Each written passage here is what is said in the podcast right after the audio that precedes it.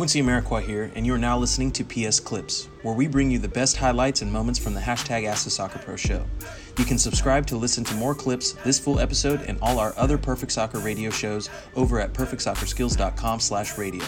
That's perfectsoccerskills.com slash R-A-D-I-O. Well, now when I'm surrounded by Landon Donovan, Robbie Keane, David Beckham, I got to watch these guys. And I remember spending my first, almost entire first season, like literally watching these guys every day. And I know it's cliche and, and guys say, watch this player, but you, I've never seen it before.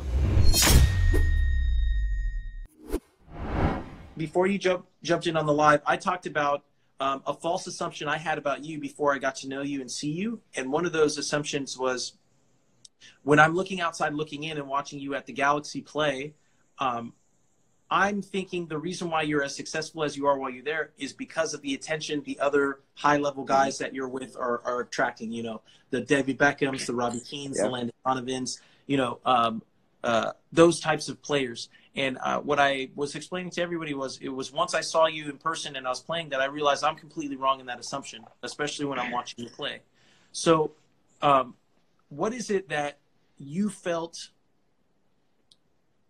What is it that you felt made you successful, and what what do you feel playing around those guys gave you an insight or an understanding of the game to kind of uh, apply to yours, or get better at something, or learn something that you didn't have naturally? Well, the, the, the, two things, the two biggest things were one, I when I was in the locker room from day one, I, I wasn't scared. When I got on the field with them, I wasn't scared. so I earned the respect on the field by by by simply going at them or, or not not caring who they were. Now, now the other thing that I think you know was the biggest jump in, in quality I ever took in my career was the day when like Robbie Keane came. Or you know, I, I started watching this man, and I've you know even though I played midfield, consider, consider myself forward, but when now when I'm surrounded by Landon Donovan, um, Robbie Keane, David Beckham. I got to watch these guys, and I remember spending my first, almost entire first season, like literally watching these guys every day. And I know it's cliche, and and guys say watch this player, but you, I've never seen it before. So I think my ability to um, be humble enough to realize that Robbie Keane is, is the player I would dream to be, and, and David Beckham never takes a day off. So what I, I remember days in New York where I'm like, dude, I need a day off. And all of a sudden, David Beckham, like I, I, I, I'm, I'm picking up on these things, and I have this ability to where I'm, I'm constantly trying to see, like, how do I get better? Because I, I can't, I can't run like Landon Donovan. But I'll tell you what, man, I, the way he, I remember people hammering him after bad games where he had bad spells, and then, and then, and I bought into it. I was like, man, Landon's like, he's not, he's not himself. He's maybe he's over the hill, whatever. Now I'm watching film. This man would take a corner kick, they'd counterattack, and he'd run 120 yards and like block a shot from six yards out. and you're like, well, you know, what's my excuse for not doing these things? So I guess that my, my favorite favorite thing about myself during my career was was copying guys and, and, and learning and, and, and, you know figuring it out that way because I you know I couldn't figure out any other way to do it. No, I got you. No, that's that's really important because I I think I you know I'm still playing. We'll, we'll see, right? Free agency year, so yeah. we'll see if uh, if anyone's picking me up this time.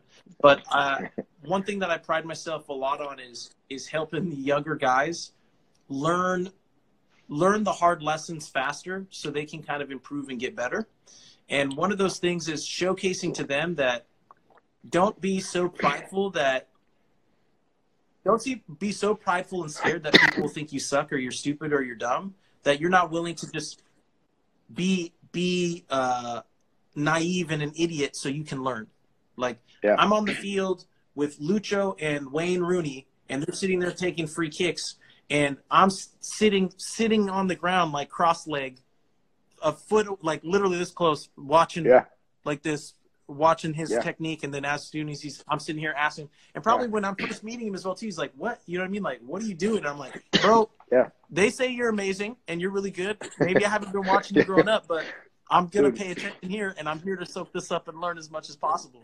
Yeah, dude, it, it's perfect, and I and I, and I yeah, wish so like I wish I, I, wish all Americans would have gotten the chance to, you know, and like, too bad it was la- later on in my career where I played with Robbie Keane or Ashley Cole, but dude, the, these dudes, if, if, young Americans could go play with these guys, or even, you know, you know, even if I if I one day when I'm coaching, I can't wait to teach kids this these things that I, I didn't learn until I was 24 years old. So, uh, so yeah, we we we got to give something back, man. That's what I'm saying. No, a thousand percent, man. Oh, so the stuff that I've learned, man. So, so you know the the stuff that I'm talking about and we're doing here is the MSL, the Mental Strength League, right? And uh, a big reason why I've been able to survive in the league as long as I have, especially by not uh, focusing as much attention on soccer as you would have liked me to uh, from the from my younger age, right? Was figuring out ways where I can learn extremely quickly from the guys around me.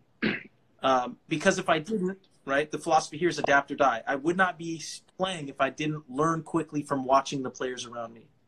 Yeah. And one of the transitions I feel I made really, really well, and which is why I think I'm still playing and I'm here and I, I believe I will be able to play for many years to come, is uh, coming to terms and recognizing that though I'm an athletic player, uh, relying on my athleticism is not the best, quote unquote, best way to play the game. And it's not going to be a way in which I'm going to be playing long term, you know? So I think when I had met you back in Chicago, that's when I really realized that I had to rechange I had to change my game and how I approached it.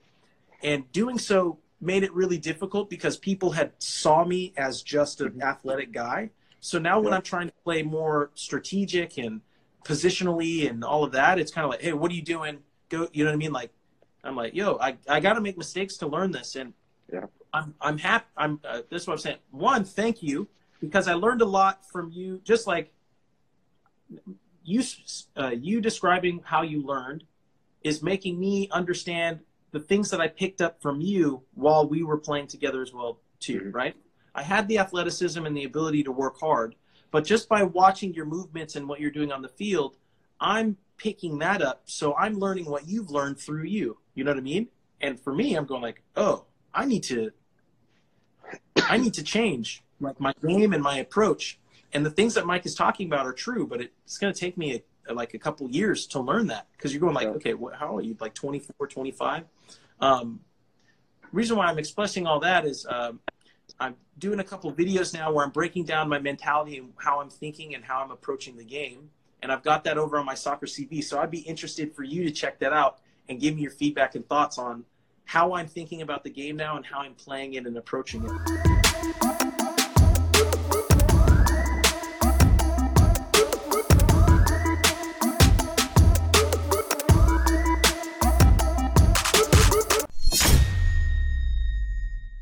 Quincy Amarikwa here, and thanks again for listening. If you enjoyed this episode, please be sure to share it with someone you feel will get some value from it. And if you could take a moment to leave a review of our podcast wherever you're listening and let us know who you would like us to interview next, we'll get working on it right away. You can re-listen to this episode and all our other interviews, episodes, and audio shows over at perfectsoccerskills.com slash radio. That's perfectsoccerskills.com slash R-A-D-I-O. You can also enter to win free weekly soccer prizes, goals, balls, jerseys, player meet and greets, and more by heading over to perfectsoccerskills.com slash PSTM. That's perfectsoccerskills.com slash PSTM to enter to win for free today. Thanks again, and see you guys in the next episode.